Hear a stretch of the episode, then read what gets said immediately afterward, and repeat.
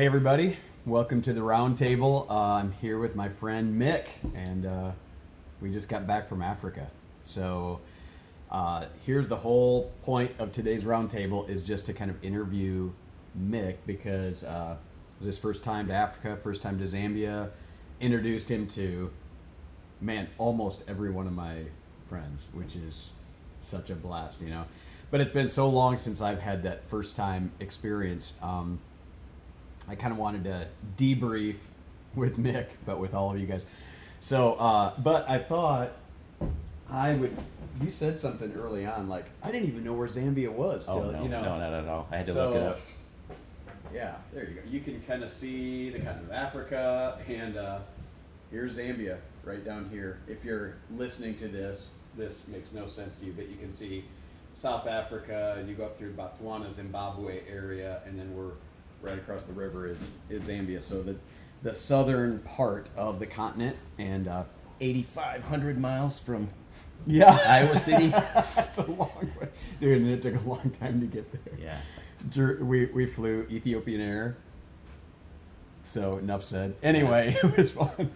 So, first of all, Mick, maybe introduce yourself, man. Tell them you grew up in a famous city in Iowa. Oh, I don't know about that. Chucktown, yeah. Charles City. I, yeah, I grew up in a small town, actually not too far from Jeff, Yep. um, Orchard. Right? Yeah. Um, Yeah. I grew up in Charles City and uh, went to school at Northern Iowa. Got my CPA degree. Did the public accounting stuff for seven years, and then went to work for uh, a client, private industry, uh, for 20 some years, and then was fortunate enough to kind of go explore the last four or 5 Mhm. years and do something different. So, yeah, been in the finance world for a lot of years, but uh, just right now trying to continue to be on that journey to get to know Christ better. Yeah. Yeah. We've had a lot of a lot of fun together. Figured out we grew up about I don't know 15 16 miles from each other, both wrestled. Probably if we ever did wrestle each other, you would have pinned me. So I don't want to know if we They don't have my weight class anymore. I was a 98 pounder all Yeah. the way through high school, and I'm looking back at that. How many people are like 60% more of what they weighed in high school and still Oh man. at least not overweight? Yeah. Right? So Good anyway, times. here we are, both from small town Iowa, Yep. and then travel together uh, to Zambia. So, give me some of your just first impressions, like maybe what what you had in mind versus what you saw or experienced when you got there. Any just kind of overall first impressions of it? Yeah, I don't think I went with any impression because I really didn't know what to expect. I haven't. Mm. I, I knew, you know, you think of Africa, you think of the safari and out in the, the Right. bush and stuff. Um, but as we flew into Lusaka, the city, you know, you're kind of like, okay, Yeah. this is different, you Yeah. know, and just some of the roadways and the structures that you've seen and saw in the population. So um, it wasn't really till we we made the journey out into Serenje and into Mhm. the, the remote villages that really kind of awakened me to Yeah. how little I really um, knew about Hmm. parts of Africa, um, particularly the the diversity. You know, you Hmm. could be just fully immersed in traffic one minute in people, Yeah. and then just out in the remote where Yeah. there was nobody Right. except for huts and Yeah. um, you know little villages and pathways uh, to those places. So um, yeah, the it was city. The city is, you know, as you know, I try to get out of there as fast know, as I, can. can. see, I can. I can see why. I think you probably stayed there longer than you ever have. Oh, but- for sure. We lost all our luggage on the way and had to wait for that and stuff. So we ended up having to stay in Lusaka a little bit longer. But over the last just few years, it has really uh, kind of modernized a Mhm. lot of, especially uh, Chinese money has come in. Right. So there's these malls and there's these new, uh, you know, flyover roads and di- just different stuff that makes it look fairly modern in parts. And then there's the ghetto, terrible, terrible Right. slums right next to that and stuff. So, uh, yeah, very much like what goes on in a lot of the world right now, where these urban centers are drawing huge populations and they don't have the infrastructure for it. So you get these squalors and these. It's it's kind of a scary thing. But all the problems of of the city are very very different than where we give our attention to up in the rural areas and and really the underserved areas. There's a lot of organizations that do um, primary work in the cities, and ri- rightly so. There's huge population to help and serve. but because that draws a lot of the attention of these organizations, these rural areas go very underserved, Right. and so there's a lot of poverty. They're always on the kind of cusp of losing everything because if they get a drought or a flood or a pestilence or whatever, hmm their little gardens don't grow, they don't eat, you know, and so just hanging, you know, on on just the cusp of disaster all the time. But uh, It's interesting though. That's where I felt mo- I felt most at peace, yeah, away from the city and in those remote places where it's um, nothing but people basically trying Totally. to survive. But for some strange re- reason, back to your original question, I think that's that was where it felt the most home. Yeah. kind of in a way. yeah. And the Hope Center itself is like a little oasis. Yeah. You know, it's just the the gardens are growing and you know just uh, flourishing because of Omega and Lydia and the different ones that work the gardens and um, anyway, it's it's like this beautiful little oasis in the in the midst of Serenje. So it's fun that way. Who is who is one of your favorite people that you met? Ooh. That's hard. Um, Yeah. Marjorie comes to mind Yeah. right away. Just you know, a lot of the nuts and bolts. There's so many people. It takes it takes everybody, but Yeah. Marjorie was this courageous, faithful woman that Mm. just humbled me to the core about her ability to just totally rely on the Lord. You Mhm. know, she, you know, what, whatever the situations that come up to the, during the day, whether it's the the meals or the children or Mhm. people, it's just immediately let's go to prayer. If Yeah. you know, there was this saying TIA, this is Africa Yeah. and expect the unexpected. So I was just humbled by Marjorie's ability to, to go into prayer and say, The Lord Mhm. will provide in those situations. Let's not worry about it. She's amazing. Even our girls that stayed there, we took a couple gals, and then our summer team, salt team, was there serving in Lusaka. We took them up with us, and so Mhm. all those gals stayed with Marjorie uh, Mhm. right there at the Hope Center, and they were also talking about how. Uh, she would wake them up and have prayer with them in the morning, and I was kind of shamed. I'm like, shoot, we got up and made coffee. Yeah. so, uh, but anyway, just her faithfulness. Yeah. It's contagious, and uh, love that. Anybody else? Who else? Oh yeah, you know Omega. You mentioned the Mm. gardener. Just um, we got uh, the opportunity to go work in uh, the the field a little Mhm. bit with Omega's people, Jacob and Sylvester, just watering. Uh, it's their dry season, obviously over there, so to water the the gardens. Mhm. Um, so Omega, and then just certainly Joe Yeah. and his family. You know the struggles they have, but yet the joy that they bring to the table every Mm. day. Nava's kind of being the counterpoint to, to Marjorie. Yeah. Just so many people. But the similar thing was just they're all reliance on the Lord to provide. Mm. Whereas here, at least, sure. um, I know I tend to get self reliant and they strip you of all that Yeah. there and just by example show. Because there is nothing to rely on. Right. You know what I mean? Like there are no safety nets over there, so their Right. awareness of their dependence on the Lord uh, is very acute. You know, and I, I mean honorable. Uh, Joe, we one of the things. I mean, you guys, if you follow us at all, you hear us talk about Zambia and you hear about Joe. You almost would expect he wears a big red cape and a big S on his chest or something. But he's the most unassuming. Like if you see him, right? It, it's not. You're like, you're, you're Joe. Like you, Right. you would expect this. I don't know, just the look of a heroic man, but he's the most simple Zambian, very humble man. And uh, one of the things he's trying to do is build this bridge. And the reason being is they right now to get a, across the river from Kabansa village, way out in a very remote valley, uh, across this river is they have two cables. One that you hold on to and one lower that you keep your feet on like a tightrope walker and you shimmy across. Well, it's always stunned me. Uh, it- people die. Someone just died a few days before we had got there. This this man who's I think the village's strongest swimmer.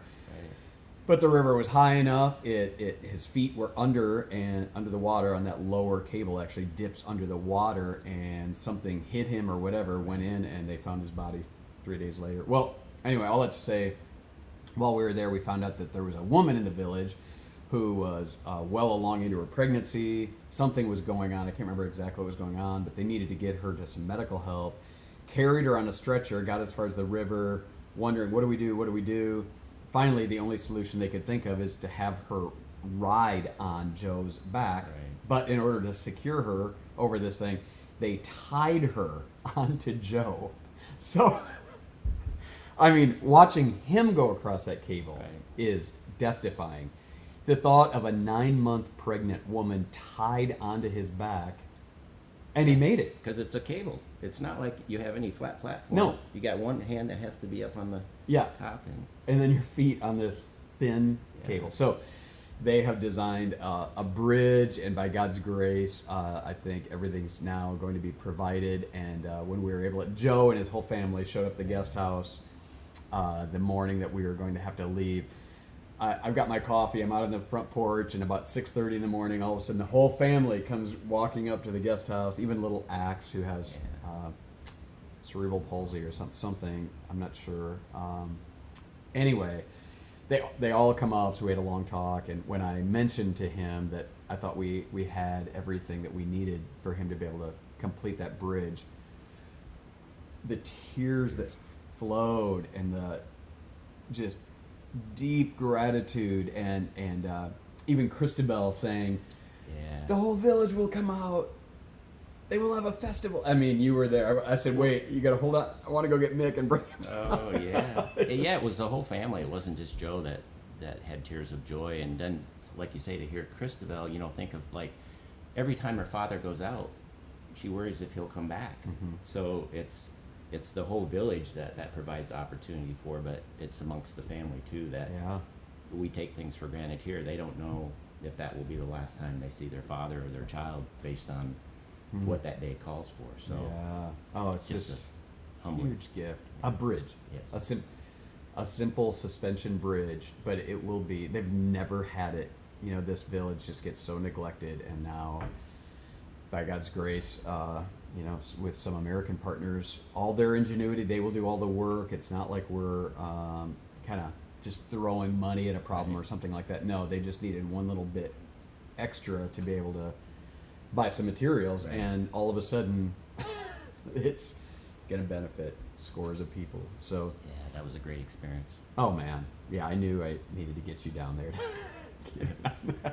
okay, so sometimes I feel like when I'm there, spiritually, my antenna is like tuned into the Lord in unique ways. I, I think getting plucked out of your routine and Mhm. home and drop down, I just feel like God has your attention in some cool, beautiful way. Do you feel like even just spiritually, what do you think are some of the lessons that you brought back? You know, like like that did Yeah. something in your soul, you know.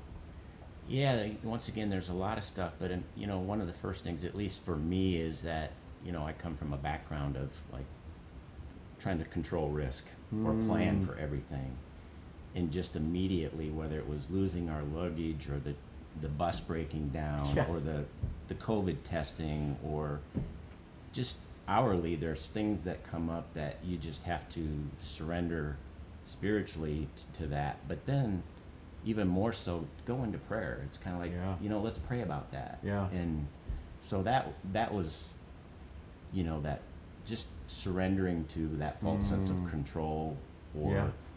um, happiness that we might feel based on our circumstances versus joy based on the Lord. Oh, man. Um, and just being, I think, I don't know that I've been around so many believers in so much faith just in the, the conversation for Mm. 10, you know, that long of period. Right. Sometimes you tend to get away and you get into situations where you wonder if, you know, well, the Lord is there, but Right. you might not be with believers or something. So just to be continually surrounded by believers Yeah. and people so strong in their faith, uh, you, at least for me, I couldn't do anything but learn from that and Yeah. take away that boy, I've, I've got a lot of work to do to Hmm. surrender spiritually and trust in the Lord and His Son Jesus, just to to provide. Um, Well, even the fact that you know you mentioned like when that bus broke down and there we are, just nowhere to go and no no way to get back. Uh, trying to figure out what to do. Uh, it's so funny how something happens when I'm around my Zambian friends. They teach me so much that I I, I find myself conforming to their outlook. They, Mm. they just pull you, you know, into their. So anyway, we're standing there on the side of the road. I'm all of a sudden I just go, Joe, why don't we just go sit in the bushes? so we just went in this tall grass off to the side of the tarmac. We had the most delightful conversation. Here's that bus broke down, and people people are being responsible to try to call and figure out what we're going to do. But I knew that was happening. And Marjorie was along; she was, Right. you know, able to figure out. So there sat, you know, Joe and I, and able to talk through his the future of a possible clinic back in Cabanza and all. Anyway, I'm just saying, rather than everybody standing around pulling their hair out, trying to control the situation, you're like, oh, all right. I guess now we're going to spend time on the side of this road. Right. What would God have us to talk about? What, what how can we make, you know, I, I'm just saying they, I am, am more American when I'm American. When I'm there, I feel like they pull me into that trust, obey, roll with it, Servanthood. servanthood. That's what Yeah, I, I that- forgot my Bible. Let me grab my Bible real quick. Yeah, that was just another, a- as I think about that, just their, their outlook on how to serve as Jesus did, um, just never stops. And Oh. their ability to, to, to not look at themselves, whether, you know, you give them, share your food with them or whatever, they immediately think of others and might take that to their children or their family versus like we might do in America, like take that for ourselves, you know. They I asked Savius. Remember, I had that bicycle that I that I had brought, and I just asked the Lord. I, I brought bought a couple bicycles, these Buffalo bikes that are really rugged and good for their terrain, and just asked the Lord, "Hey, who should I give this to?" And then uh, one of them, I just said to Savius up in Camena. I said, "Savius, I got this bike. Explain." Said, who, who should it go to? You know, and he's, he thought for a moment. And he came back to me. He said, I think Moffred really could use that bicycle, you know. And so he had me give it to Moffred. So I, I gave it to Moffred, and Moffred was elated out of his mind, you know. But just that idea that Savius could have easily said, "Oh, what a remarkable coincidence! I need a bicycle," you know. Right. But immediately thought of his brother and wanted that blessing and that very uh, kind of expensive, you know, gift. It, it could have been so alluring, but he immediately deferred, you know. Yep. So I was thinking this morning. In fact, I wrote this to my friend Jonathan over there. Just John 13. When Jesus had washed their feet and put on his outer clothing, he reclined again and said to them, Do you know what I've done for you? You call me teacher and Lord, and you're speaking rightly. That's, that's what I am. So if I, your Lord and teacher, have washed your feet, you also ought to wash one another's feet. For I've given you an example. You should do just as I have done for you.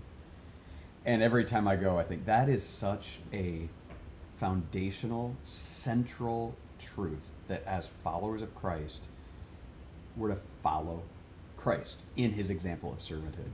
And man, I am uh, moved, not with guilt. I don't walk away from my African brothers feeling guilty. I feel motivated to follow their example and serve others the way that they serve others. And once again, feel like I'm walking in their shadow. So, dude, it was so fun having you along. Oh yeah, yeah. I it was Uh, a pure blessing to be able to to join alongside, and you know, it's. I was thinking about this on the way here. It's even still easy for those of us who went this time and every time after. You know, we we followed all the early work Mm. that's been done, so Mm. it, how it was easier for us to just show up based on Mm. thinking about all the work that's been done Mm. the decade before this with you and many others to Mm. build the Hope Center and you know already plant all the seeds that are, are Mm. bearing fruit today. So um, definitely a blessing and eye opening, but yet can't forget all the work that's been Mm. done beforehand to, to make to make that a, a, a And- joyful trip. And honestly, uh, Zambian Yeah. workers, Yeah. Zambian hands. Maybe maybe we brought some resources, some encouragement along the way, but it is a a Zambian led project, and uh, to God be the glory. What He's doing to feed children, train pastors, and pla- 402 churches have been planted.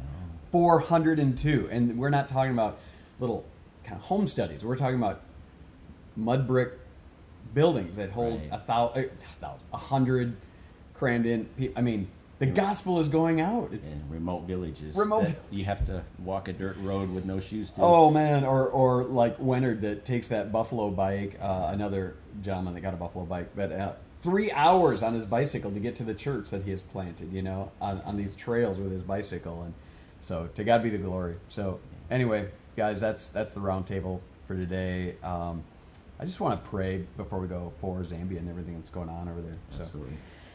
God, thank you that Mick and I had the privilege of seeing you at work among your people in Zambia. Thank you for that. Um, you continue to show me um, ways that I need to improve and in- increase in my in my own life in my journey toward you, Lord, by allowing me to come alongside those dear brothers and sisters. So bless the work of their hands. Um, give them peace and security when there has to be so many reasons for them to feel insecure. Um, Lord, would you continue to prosper them so that the gospel will continue to go out? And it does, and we're grateful to be able to see it, Lord. So, for all those souls being saved, all those churches being planted, uh, we give you our heartfelt thanks, Lord. Um, we love you. In Christ's name, amen. Amen. All right, guys. Uh, by the way, Mark wasn't here. Forgot to say. Uh, he's taking a few days off, so uh, it was fun to be with you for the roundtable. All right. Take care. God bless.